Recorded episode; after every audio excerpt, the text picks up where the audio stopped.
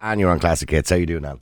Hi, Niall. How are you? Um, I had a baby myself in 1983. I gave him up for adoption, but thankfully things were starting to change then. Um, I actually got to meet his adoptive parents. Mhm. There was a little bit of a consolation for me to know who was actually going to be looking after my baby.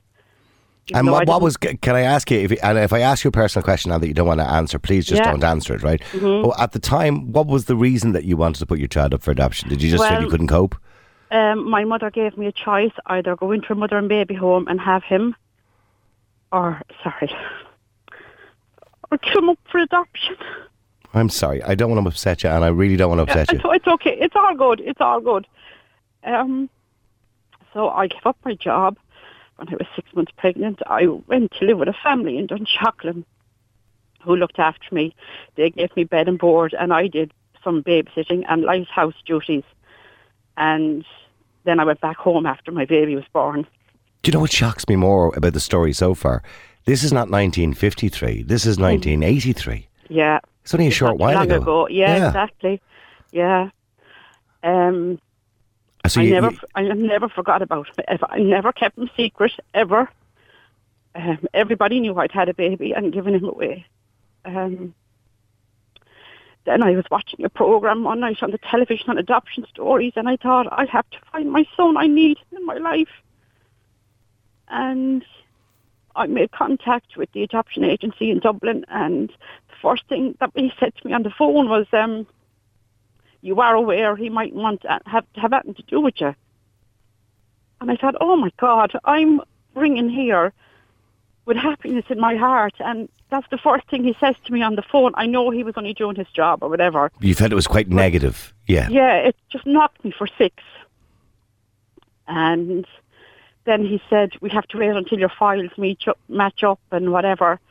So they have to wait. So they basically put down on their file that you have an interest, and then they have to wait till he Yeah. contacts and says that he has an interest. Yeah, and he was he was 23 at the time, so he was an adult, you know. Mhm. Yeah, he's over eighteen. yeah. Um, And did they not? Did they not say that they would contact him? No, no, they said they would have to wait until Till he contacts them. came in. Yeah, until and See, this this is where the problem is, and people Yeah. could be waiting years. It may not come into his head. People move on with their lives, and it may not just be in his head. But as soon as maybe he thinks about it a bit more, maybe it would, and he'd contact them. But you, you kind of sometimes need to be a little bit of a push, I suppose. Yeah, yeah. But thankfully, you know, he started searching at the very same time as myself. Oh, that's he, brilliant. He just kept hitting a brick wall. That was in 2011. That this would have been, yeah. Yeah, so then he went to um, a tracing agency and they actually found me. Okay, was that a private agency? Was it? Yeah, Okay. yeah. Um, so, um, And what was that? What was that day like when they contacted you? Oh my God, I just. It must have been a wonderful day. Yeah, I just could not believe it. I couldn't believe it. Because had Um, you get uh, when, when you contacted them originally in 2011, uh, the Adoption Society or the Adoption Agency, you, that you said that knocked you for six, obviously because it was so negative. Yeah. Uh, had you kind of given up hope then? Um, I'd say a year had gone by, and I thought this is never going to happen. hmm And then, unfortunately, there was personal tragedy in my own life, and that kind of took. Sidetracked you, of course. yeah, yeah. and then I kind of got back on track again, and I thought, no, this is never going to happen. And then eventually, I got the phone call um, in the middle of February, and we met then on the first of March. What was it like seeing your little boy after Oh 20, my God! 25 years? It was just unbelievable. If I was to say to you, what organisation is responsible? Think of an organisation in your head that is responsible for controlling a population, their thoughts and fears, controlling the morals of society, policing the morals of society, treating women like dirt and second class citizens for decades, abusing children in education, abusing children in orphanages, raping children, allowing babies to die from neglect, denying wrongdoing every time they get caught, withholding information of sexual abuse and rape of children from Garda Síochána to protect their colleagues filling the citizens' heads with their own moral thinking, moving paedophiles from place to place to avoid the authorities, duping elderly people out of their property inheritance by promising them they're going to a very special place when they die. Treating women like slaves in workhouses called laundries. You starting to get the picture now? And not paying them a wage for the hard work they do. Taking children from their mothers and shaming them into selling them and giving away their babies.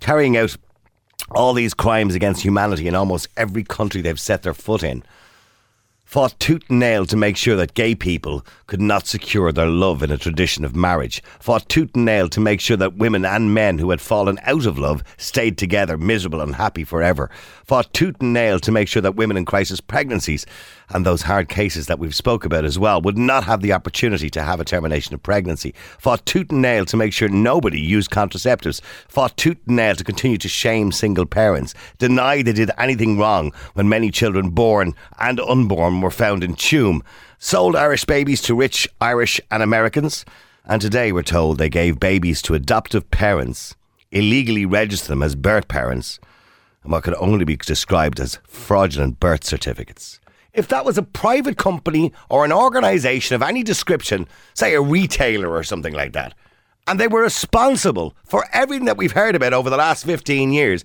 you'd say, get them out of the country. We don't want them here. Nobody would shop there. Imagine a company who was responsible for moving paedophiles, who lied about their staff and said, oh, they've done nothing wrong. Just move them to a different department, all right? Nobody will know. Imagine that. We would want nothing to do with them if it was ever exposed. But yes, like little sheep, they run back in the doors, the basket comes around, and they put their money back into it again. Why? How? Somebody explain it to me. Breda, you're on Classic Hits. Breda.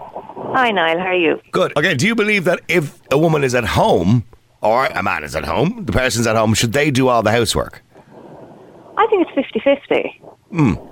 I mean, I, I didn't marry my husband to, you know, wipe his arse for him, so to speak. so, simple as that. yeah. But, I- but is he at work? knows I have a four-year-old. He's working, yeah, and he does work very hard. But I mean, anyone that knows me knows I have a four-year-old child, but I also have a forty-year-old child to clean up after. Oh, right. Okay. So, No, so, I just- so you've one child, Yes. and are you working yourself?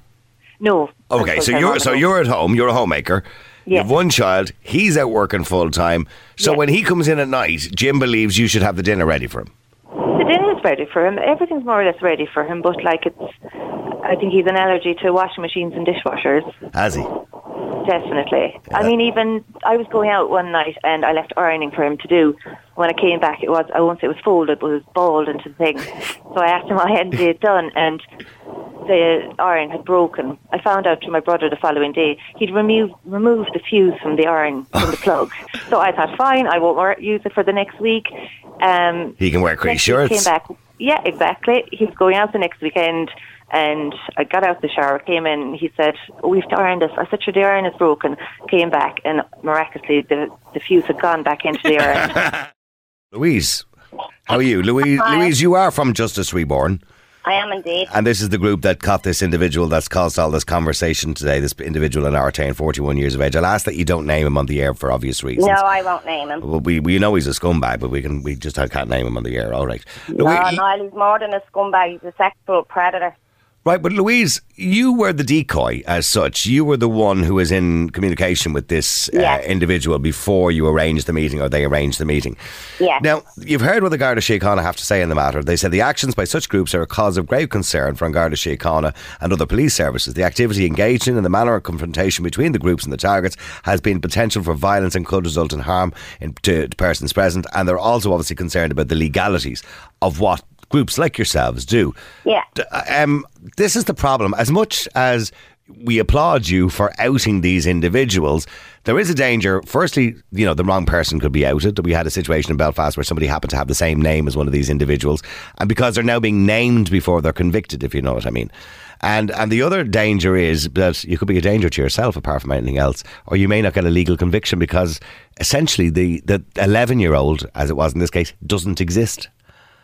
Well, you know what, Niall? They- Like, if, if they do get a conviction or they don't, even if they do, um, what kind of convictions do they get?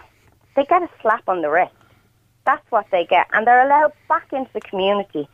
Like, I saw on someone's post last night, a young girl had two young children that lived near it, on the same road as that chap. And she was delighted that he was outed. Now, he was let go after a couple of hours of questioning. His phone was taken off my, I believe. Yeah. his phone was taken off him, um, but he was let out. Now, he's let out to do the exact same thing. It'd be like as if the guards went in, but the difference between what we do and what the guards do is he'd be let back out by the guards and um, nobody would know any different of what he'd done. See, there, there, is, there is a danger for you as well. From well, not for you personally, but eh, we have a thing called citizens arrest, right? Uh, And Uh-huh. and I, I don't know the, the legalities. I'm sure you you've spoken to solicitors and lawyers in relation to it. What you're doing is is that a citizens arrest? No, I never placed them under citizen's arrest. Are you detaining them? Uh, no, I never told him I was detaining him. I told him I was there to talk to him. Right. So could invariably one of these guys that you catch and you start to video or film could they drive away? Uh, well, if if they decided that they want to drive away, then yes, we would put them under citizen's arrest. And Until that and that then puts you at risk because I was reading about citizens arrest. Although it's legal in this country and you can do it, It is you legal, you, yes, you correct. do take a risk that if the individual is then not convicted, they in turn could charge you for falsely detaining them and for defamation of character. So there's a risk involved with citizens arrest. But you see, Niall, obviously because I'm the decoy in, in on both the 11 year old child that he went to meet and the 14 year old child that he was talking to too. Um, now I had him on the 14 year old for over two and a half months, and on both both uh, decoys, he literally bombarded me every single day. And it was. And when you were saying he bombarded you, he was instigating the conversations. Oh, all the time. See, what we do, now is we get decoy pictures of someone who is over the age of 18. Uh, they give us written consent to use their pictures from when they were, you know, When they were children, yeah. Yeah, and they give us written consent, and obviously to say they're told exactly what we're using them for. Um, we then set up dormant accounts. We do not entrap them. They come to us first. They initiate the contact with us. Then we, within the first couple of messages, we will tell them how old we are. I constantly told that guy from Artane I was 11 years old. When he was initiating... But sure, he even admitted it himself. He admitted he knew he was coming to meet an 11 year old. Yeah. himself. Now, we don't... I, I find it difficult to watch, I'll be honest with you, yeah. it, it, and it's very difficult. It's very difficult being a decoy because you're the one, and you're sitting there going, "Oh my God, they think they're talking to a kid." Liz, you're on Classic Hits. Go ahead, Liz. Hi, Niall. Uh, Liz, you, you, you you heard Nicola there. She thinks it's insulting, degrading, selfish. Oh, Yeah, I just think there's something wrong with her, really. Sarah. Listen, look, the Valentine's night is all about getting your groove on, right? Getting Now, your groove of on. day, Did you get your groove on? Did you get your of groove course, absolutely. but I mean, listen, it doesn't matter what he's doing for you. Do you know what I mean? Buying you flowers, whether he's cooking you a dinner, beans on toast, whatever it may be. He knows that Jen's is like. He wants something like after that. Do you know what I mean? So the more he gives you, the better that experience is going to So, be at the end of the night. listen, well, I'd rather look nice in it. Do you know what I mean? When I get me groove on, do you know what I mean? yeah, so if he bought you sexy underwear, uh, you'd be Yeah. happy to throw it on you. Absolutely, he'd be loving on me all night. Yeah, and has he ever bought you underwear? Of course, I've got underwear. Absolutely. I mean, he's bought me things there. I look at him and go, you're just joking. You must have been dreaming when you were looking at that. Because I'm small. Like, I'm only I'm five foot and a peanut. Like, I've no height at all. At my heaviest now, I'd have been size 16. And I mean, he's coming back like with a fishnet thing, a whole body stock of fishnet. Specialist, the whole lot. Like, I'm looking at him going, that's just not going to work. I want to speak to Elaine Hughes. Elaine, good evening to you. How are you? Hi, how are you? Elaine, before we start, can I give you my condolences on the loss of your son, Darren? 17 years of age, only a very young man, his whole life ahead of him. Um, Thank you very much. what, what sort of a chap, first of all, was Darren? What sort of a, a boy was he? He was very happy. He was an absolute diamond of a lad. He really was. Back in 2012, did you notice any changes? Did you notice anything happening? Did did he come? Had he got concerns? Did he come to you about it? No, I even up until the day that it happened, there was no indication at all. I've gone over it and over and over Looking for the signs, looking for the clues. to see was there something that I missed. the day that Darren went missing, what time was it? When was the last time you saw him? I had seen him uh, about two o'clock on the Wednesday, Okay. And he went out just like normal. Um, it was my birthday was in two days. He had himself and his brothers and sister had gotten me a present for my birthday. Uh, right before he left, um, I was teasing him, asking him if I could open it, and he was saying, "Only two more days, Mum. You You'll have to, you'll have to wait. And, we were laughing and joking, and he said, "Okay, I'll, I'll see you later on. I'll be home, be home at ten, and I love you." And I said, "Okay, see you later. Love you. Be careful." and off You- he went. And you didn't know they were the last words, of course, that you'd speak to him. At what point did you become concerned then when he didn't obviously come home? Faithfully, if he was going to be late, uh, he'd contact me, and it was about five past ten, and I rang his phone, and it was off. He always checked in, Yeah. so by half ten, I knew something was wrong. The guards came out to the house and asked for a picture, a recent picture, uh, if Darren had any identifying marks. Um, And what he was last wearing, etc., I suppose. yeah. Yeah. And they asked if they could go through his room. They said that they had spoken to one of his friends, and I didn't know at the time that they were actually looking for a suicide note. And why why do you think they were looking for a suicide note? What what do you think the friend had said, or what had the friend indicated that maybe Darren had spoke about it? Yeah. So they went back and I was told that they'd contact me later. The type of child that he was, he he wouldn't stay out of con especially with me. We were so close that he just wouldn't stay out of contact with me. So we put it up on Facebook. Uh, all his friends shared it.